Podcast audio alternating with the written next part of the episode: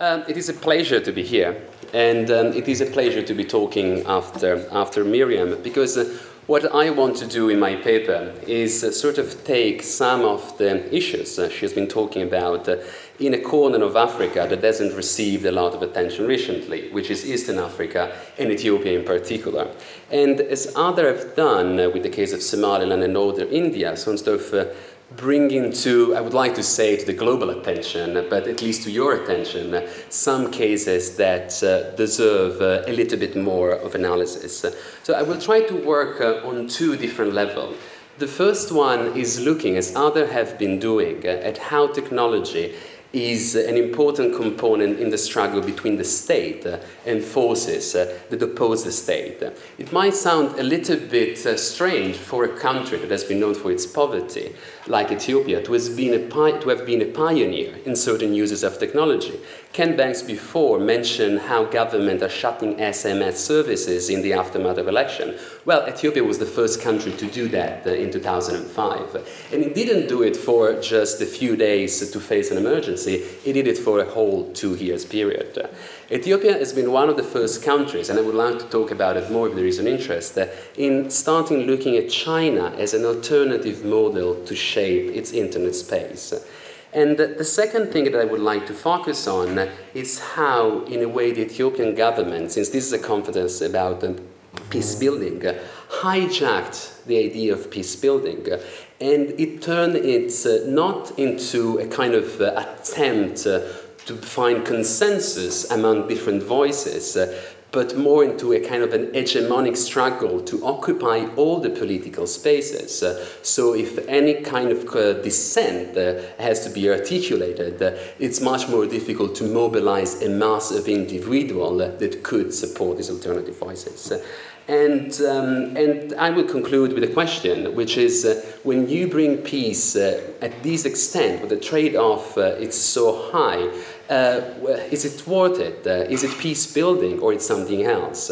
Uh, how do we approach it as practitioners, as academics, as politicians? So um, I will start by showing you um, the, the, the what triggered my interest in Ethiopia. And uh, uh, similarly to Ken Banks, I had uh, I started working in Africa in corners where internet was not very much present. I was start I started uh, uh, installing telecenters, and my idea of technology was uh, of new technology, of digital technology, mobile phones and the internet was very much empowering individual on the ground, bringing to individuals and group the power to solve their problems in their own way, finding their own resources. But then I went to Ethiopia, working for UNESCO, and what I found was this. And this. Well, you would say it's just plasma TV screens, of course. But uh, this is just the most visible part of a very complex and very unique uh, technological, some would call it assemblage, that was put together not with donor money, just with uh, the money of the Ethiopian treasury is a project that costs something, some people would say $300 million, some other would say $400 million. And it, it uses very modern technology, but for doing something that we would not expect the modern technology uh, should be used for. And uh, these, uh, the first, the first um, um, the first example, this first project is called Woreda. Woreda are the district administration in Ethiopia. And what it does is using internet protocol and satellite communication, it connects the center of the state, the very office of the prime minister, all the server for uh, making this system works are basically in the office of the Prime Minister, of, uh, of Mr. Meles Zenawi, and connecting him and the Minister of the State uh, with the peripheries of the state uh, is used mostly for video conferencing, for having the state uh, 24 hours a day, in theory, communicating from the center to the peripheries. And I will try to explain why this is important, what is, why it matters. The second one is um, SchoolNet, a very similar system, but um, you have not, not a video conference and more a broadcast uh, working in the schools. In 800 schools in Ethiopia, there are this kind of plasma TV screens. Uh, it means there are 17,000 plasma TV screens in Ethiopia. And they are used for different things. You see, this is most probably physics.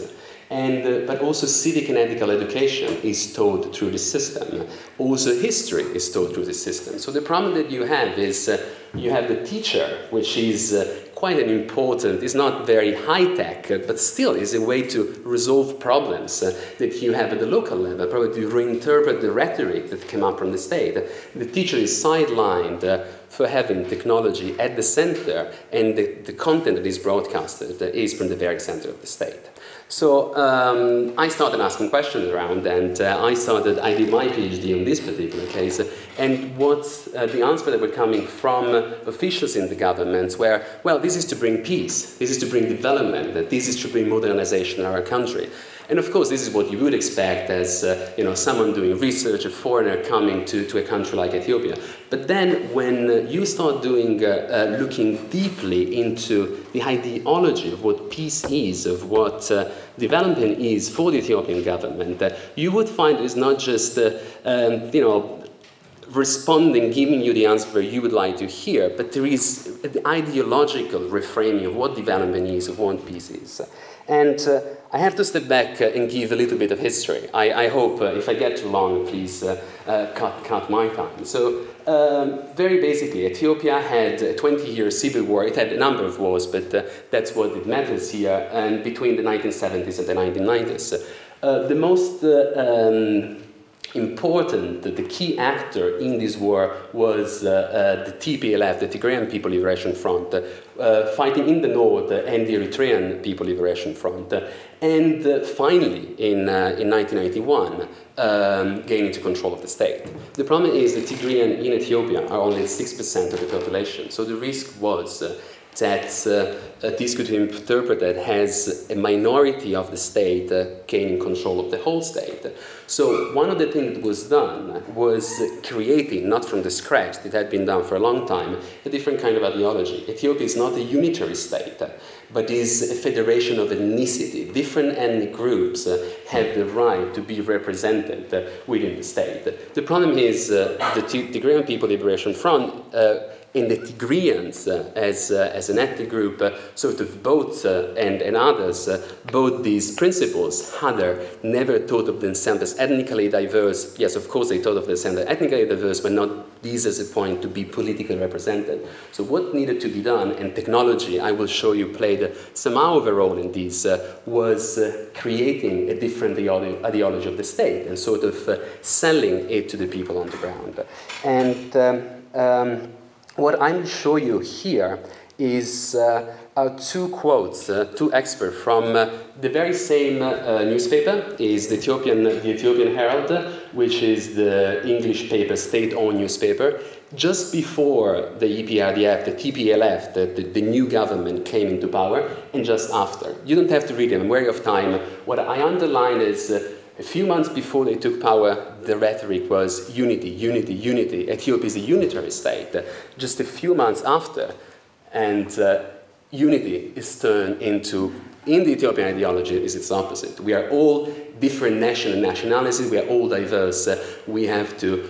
And uh, what is important here in relation with peace building is that. Um, um, there was no attempt to negotiate uh, this new discourse with the elites. Uh, they weren't considered uh, a, relevant player, so there was no attempt, just some little attempt, but no real attempt uh, to reconcile the state and say, well, we're going to sideline uh, these particular actors uh, and we're going to talk to the people on the ground. So a very populist idea of, of peace building. And uh, I don't want to get into, into the details because uh, I wrote a whole thesis on that, and 10 minutes uh, are not enough to go into, into the details. But, uh, but uh, um, um, what the Ethiopian state, uh, what the Ethiopian government did was getting into this complex process of institution building. So if it's not in the mind of the people, we have to create institutions that create this new, this new system on the ground. And, and here is um, where technology, in a way, come to play a role. So, just to summarize, uh, the idea was uh, the state is, is diverse, we are all different. So, you're supporting an ideology that uh, undermines the state as a unitary entity. So, there is a risk that uh, all the states fall outside of the orbit of the state. And this paradox is, is, uh, is, uh, is captured very well by Bahru Zewde, which is, who is probably the most, most well known Ethiopian historian say this is a paradox the current government created. It is a minority government and it needs to justify with an ideology like ethnic federalism its staying in power. They need to decentralize to support their ideology, but also to exert a central control to make sure that they can stay in power. So when you look at a technology like WoredaNet, in a way, the one I showed you before, and is here, and SchoolNet, it's, this is exactly what they do. In a way, you empower, you give technology to every corner of the state, and you also use it for uh, uh, training people who have little education, they didn't go through formal training to be a civil servant and so forth. But who do you have to do that? You have the Prime Minister, you have the Minister of Information, you have all the very representative of the political power that are talking to the periphery with their charisma, with the power that comes with them, and, uh, and they empower while disempowering. They use technology in a way, this very interesting mix uh, that I've never seen anywhere else. If some of you have seen something like that, I would be very happy to hear about it. Uh, but uh, this is one of an example where technology come to play a role that, we wouldn't expect uh, is profoundly reshaped uh, and, and, and in a significant way. the final one, um, and then I don't know how many minutes I have left, but I'm towards the conclusion. And it's um, it's uh, again in the case of schoolnet uh, the way it's framed in the ideology of the of uh, the ethiopian leaders is it sees a way to bring equality to all people of ethiopia.